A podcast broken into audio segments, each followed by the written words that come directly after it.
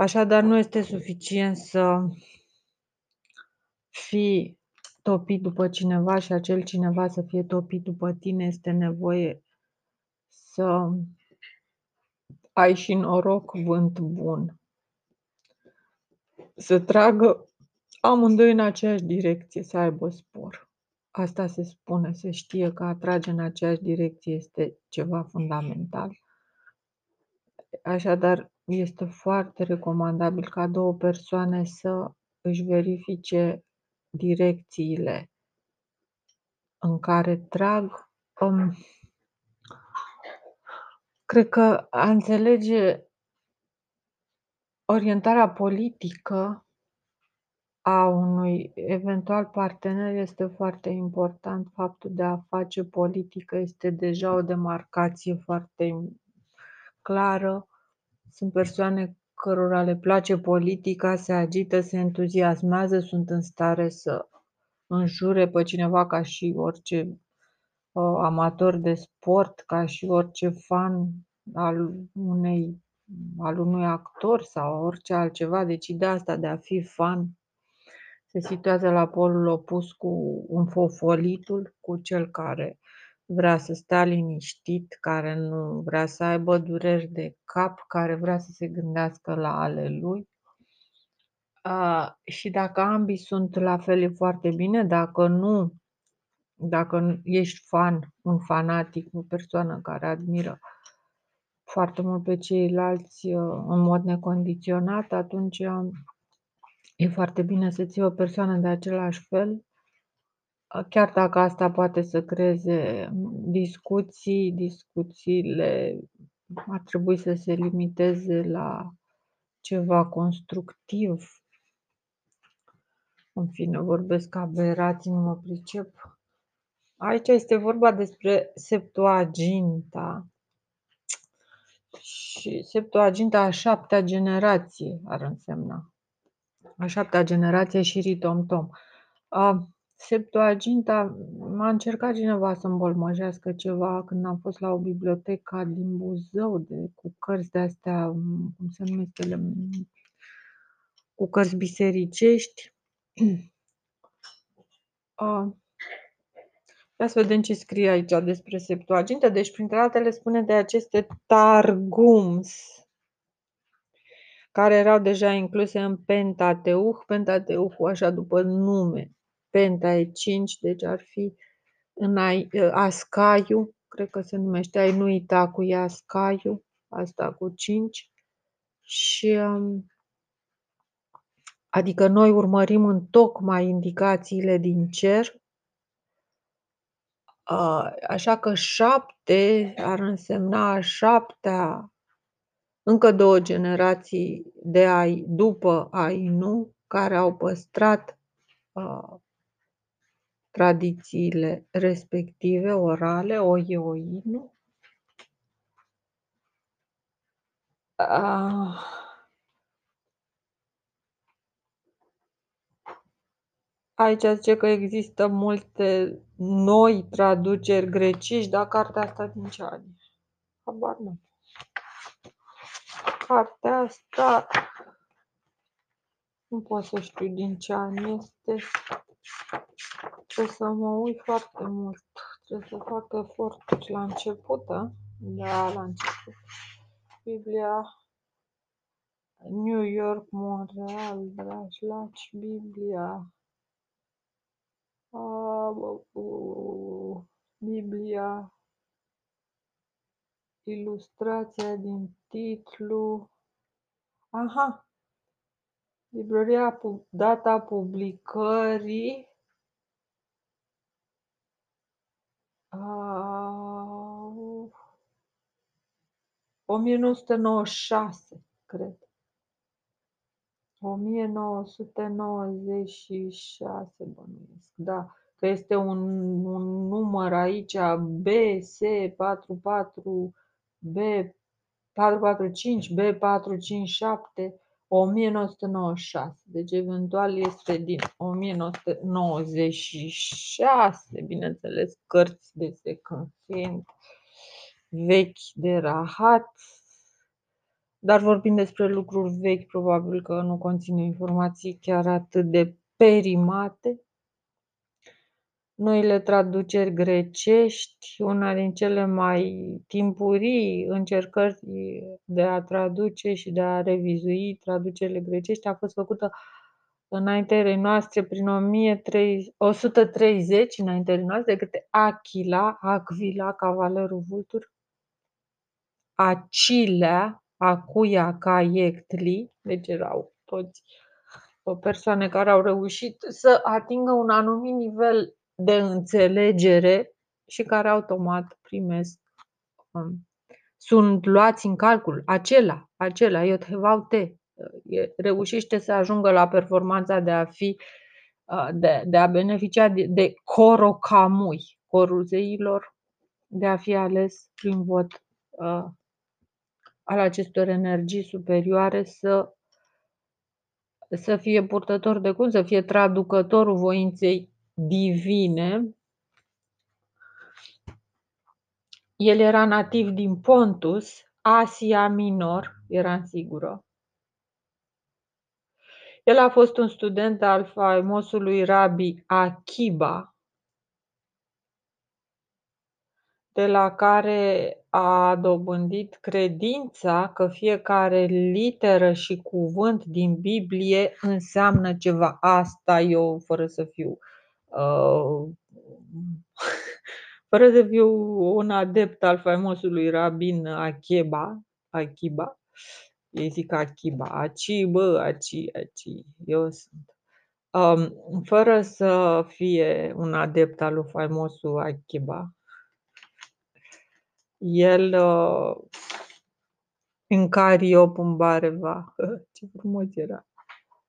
Eu mi-am dat seama că fiecare literă este plină de înțeles și în accepțiunea asta când m-a întrebat un nesimțit care nu și-a declinat identitatea ca un porc și m-a întrebat ce înseamnă nu făcând un fel de rotocoale înfofolite de căcat, ca și cum să vad dacă înțeleg eu ce spune, adică nu putea să mă întrebe direct ce înseamnă nu. În fine, s-a tot rostogolit în propriile feșe, a, la care i-am spus N este el, iar U este reproducerea la infinit. I-am răspuns foarte concret. N este el, și asta prin filieră rusă am înțeles-o foarte simplu, adică este acel H, huit țil țin, iar U este în calchiun, huit țil țin, cazi în. În calchiun arată perioada lui pi, care începe să cadă la un moment dat, din ce în ce mai mult să scadă cifrele. Deci asta ne dă și o un fel de drum de parcurs, că cifrele vor fi în ordine scăzătoare, până când brusc probabil va apare un 8, care teoretic n-ar avea ce să caute într-o ordine descrescătoare, după care, după acest 8, care e un lup, fundița, întoarcerea, lupul, adică, nu știu cum să mai grievan, una lungă calda grievanii, noi am ajuns acolo și știm că piul este așa cum spun eu, adică ca un U, exprimat prin cuvântul nu toate aceste lucruri. Da? Deci N este H, hol, hal, huit, țilțin sau uțu păr pentru cei care preferă. Uciu înseamnă U, litera U și N este păr, forța, par.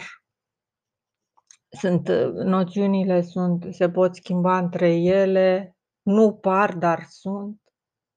Nu sunt, dar par. Om ca mine și ca tine. Deci par om, dar nu sunt același lucru ca ceilalți, deși par ca ceilalți. Asta este o definiție a, a unor persoane, a, a ciobanilor, de exemplu, care au venit, păreau la fel, dar aveau un alt tip de inteligență mult mai dezvoltată, mult mai uh, avansată, ei efectiv ieșeau din peșteră în ud super, ei apăreau, apăreau așa din senin, din iarbă verde, teoretic. Ceea ce nu se poate, evident. Mm, legile materiei nu pot fi eludate. Și ei uh, erau acel no, no, nu, nu, nu, nu, care te blochează.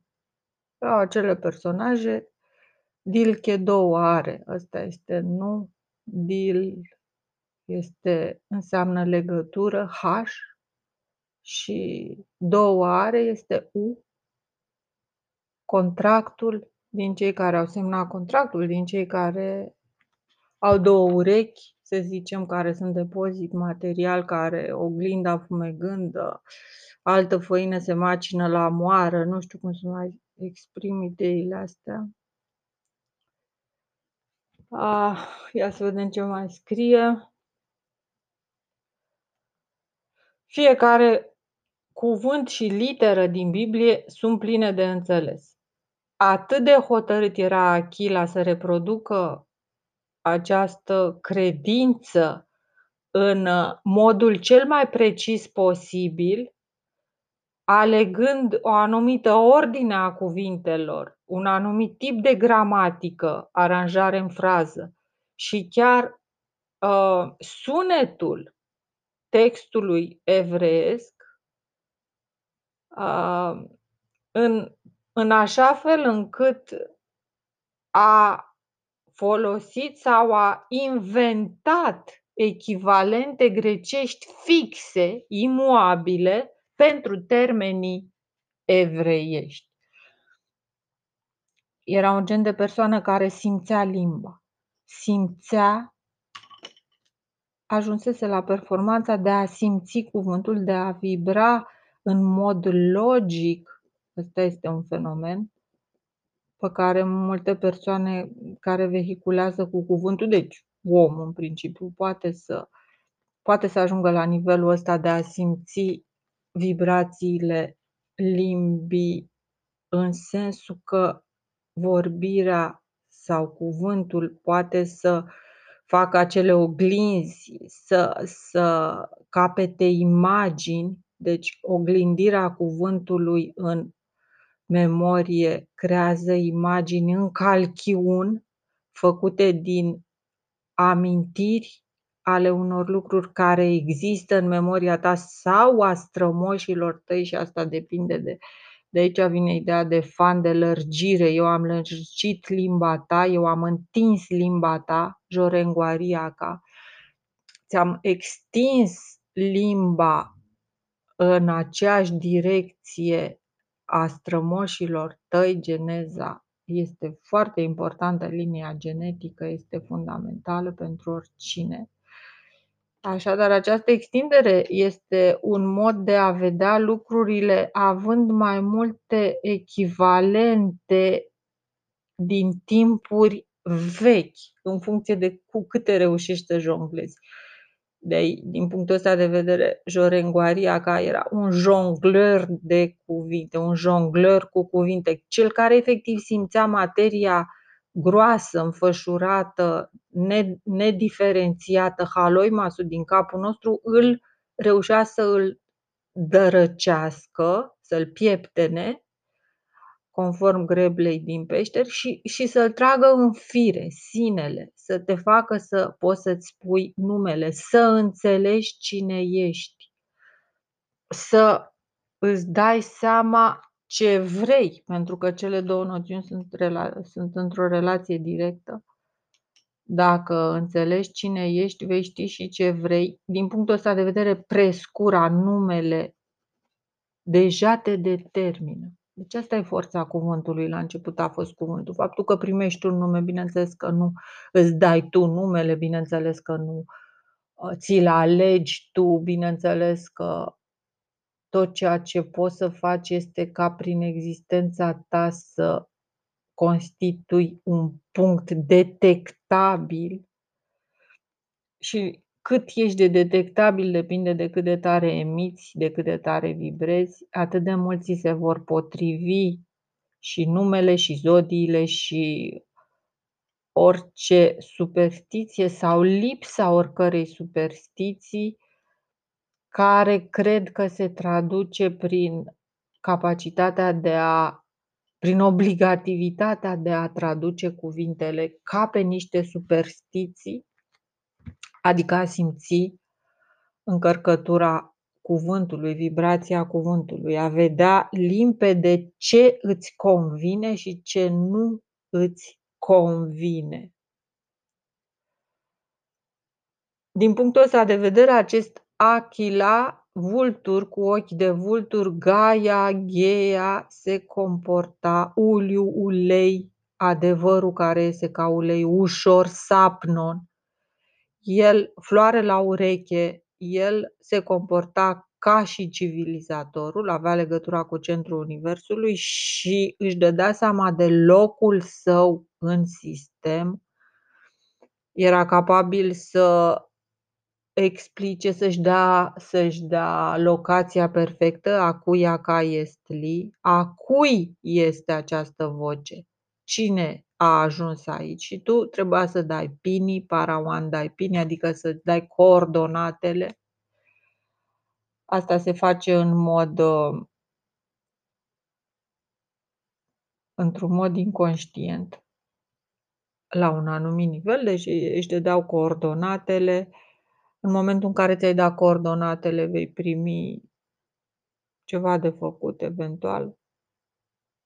Acest Achila, nu numai că Saranda Arini vrea să reproducă cu exactitate liniile sale, deci înțelegea acest limbaj primordial, și la traducerea um, textului evreiesc a folosit um,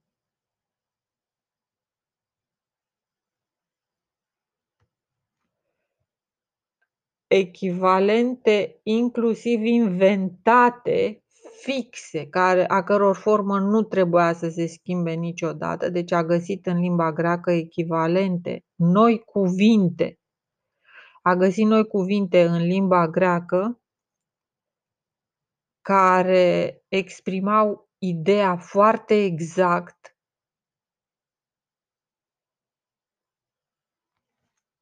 referitor la termenii evre, evreiești. Acum, ever, Eva, sigur, uh, hibrizii de ale populației Eva, cei care merg, cei care merg mai departe, cei care se duc în spațiu de tip uh, civilizatori, practic, nu pot să spun altfel, um, care ierarhizează, care au capacitatea de a alege corect. Um, și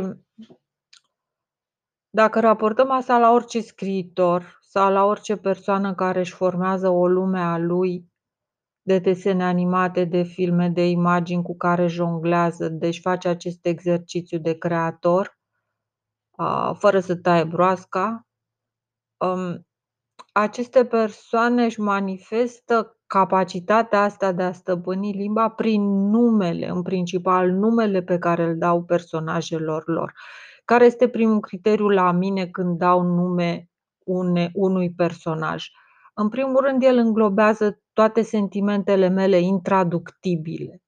Așa era când dădeam nume de tipul, fără să mă gândesc în mod inconștient când scriam povestiri uh, Ferfelino Kids. Ferfelino Kids se referea la un șoricel terfelit pe care eu îl vedeam ca un moșneac plin de zdrențe. Aveam un gen de a inventa umor pe vremea aia, când încă fratele meu își lăsase o amprentă foarte grea de când mă tot spunea fă să râd. Pe mine asta m-a deturnat, deși da, m-a deturnat pentru că eu, neavând ce face cu toată energia asta scriitoricească, mă apucam să inventez chestii care l-ar fi făcut să râdă. Ulterior trebuiau automat să fie chestii care mă fac pe mine să râd în primul rând. Uh, ca să-l mai facă și pe altcineva să râdă este deja o victorie care te încurajează pe un anumit drum. Uh, scriam în caietele astea, nu știu, nu nu nu erau pentru nimeni, erau pentru mine, în păcat că nu nu știu, nu le-am mai găsit, erau niște caiete mari de tip, din astea pentru contabilitate. Aveam o afecțiune deosebită pentru caietele astea de matematică cu coperți groase, roz și cu cotorul cu negru așa și cu colțuri negre și groase, solide, de tip catastife, de tip catalog, de tip, registru contabil. Și făceam și desene, evident, probabil ca o urmare a cărților citite, cele mai interesante scrieri dintotdeauna scrierile, inclusiv cele egiptene, conțin 2 mari categorii, uh, uh, reprezentare picto și reprezentare logică, matematică, scrisă în simboluri a, um, informației. Și eu combinam ca și manuscrisul voinic, ca și orice manuscris care se vrea complex, care este complex, combină cele 2 moduri de exprimare. Și mi-l imaginam pe Ferfelino Kitz, era un moșneag super comic din punctul meu de vedere, un șoricel ferfeniță, un pic așa amețit, ca și cum un pic beat, un gen un gen de moșneag tânăr și beat și zdrențuit, care deși teoretic deși practic are ghinion și e de râsul tuturor, el e mulțumit cu poziția lui.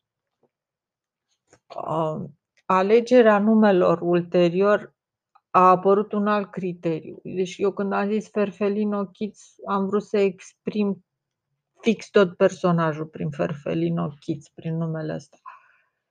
Și făceam asta, deci aveam capacitatea de a da nume, uh, foarte, foarte simțite, care efectiv îmi exprimau sentimentul meu, întruchipau personajul printr-un sentiment.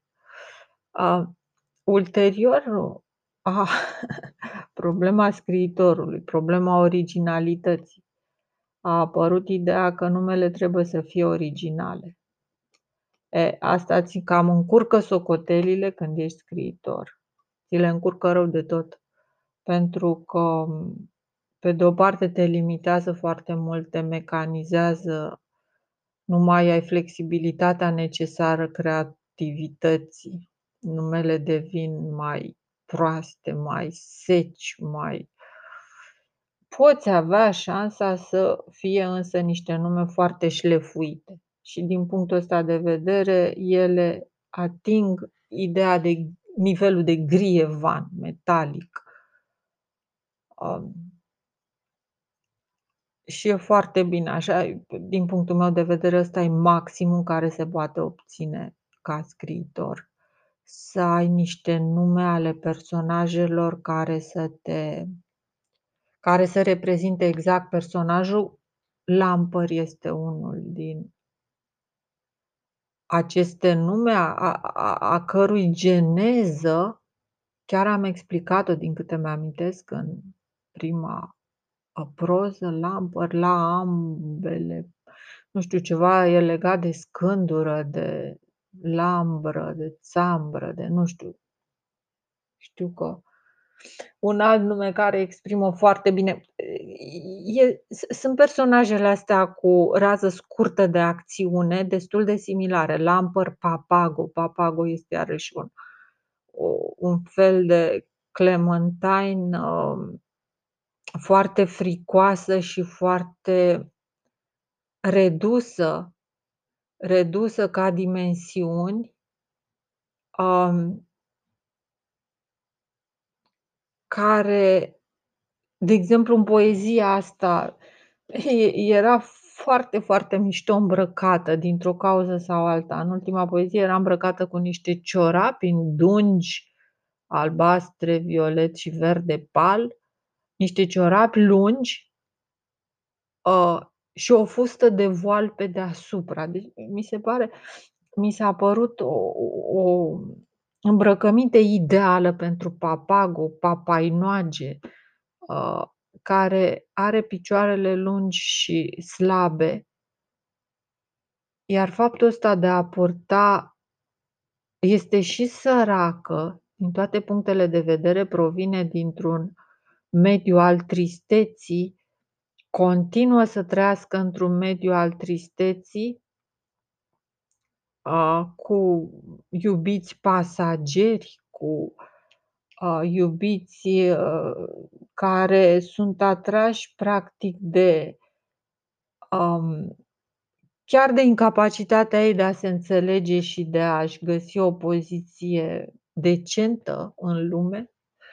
Și Papago la nunta prietenei sale, practic ea a presimțit că prietena sa va avea o nuntă și asta a lăsat-o inertă, nu a simțit nici bucurie, nici tristețe. Papago nu putea să simte nici bucurie, nici tristețe pentru alții a sentimentele ei sunt circumscrise cumva ideii de papagal, e clar asta, deci ea era un papagal atâta tot, care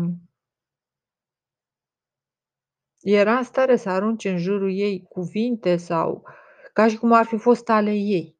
Nu erau ale ei, ea avea alt limbaj inexprimabil, Papago Practic, ceea ce își dorea era să fie lăsată în pace, să încerce micile ei stupizenii. Aici este o latură foarte concretă a mea. Mersul pe patine, n-am, n-am reușit niciodată să merg pe patine, mi-aș dori foarte mult. De, de chestia asta se leagă un arbore de sentimente foarte stufos, foarte ramificat, cu fructe amare.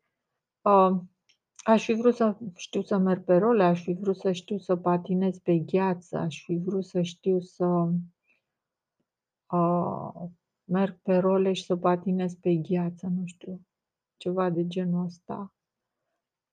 Când am și, și n-am reușit, mi-e frică, am simțul ăsta al stabilității tipic fem, nu tipic al femeilor fricoase și fraiere și nemoderniste și grase, care și-ar rupe ceva dacă ar cădea, care se tem de căzătură ca de nu știu ce, care au antecedente. Mi-amintesc pe bunica mea de la mănăstire cum a căzut în gară, mi-l amintesc pe tata cum se împiedica Uh, există persoane mai predispuse decât altele să cadă, am coșmaruri de genul ridică bine piciorul în orice împrejurare, vezi dacă e vreo scară sau vreo denivelare. Am coșmaruri și mai grav de genul când ai un pantof cu o talpă nu foarte înaltă, de un deget eventual și care se izbește la o denivelare foarte mică sau foarte mare, deci el se izbește cu 2-3 mm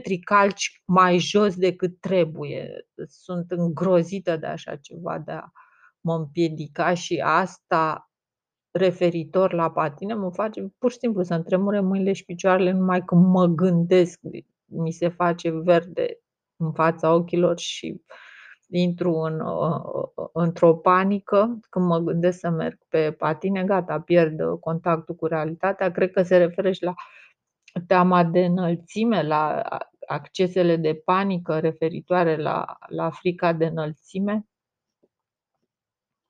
care e controlabilă mental, pot să mă urc pe un acoperiș, pot să merg pe un acoperiș, pot să lucrez pe un acoperiș, pot să mă, să mă urc la orice înălțime aplicând logica în momentul, dar există întotdeauna pericolul ca logica să nu mai funcționeze dacă vreau, deci dacă fac prostia să zic, bă, nu e logic, hai să lăsăm un pic logica, mi-e frică, s-a terminat.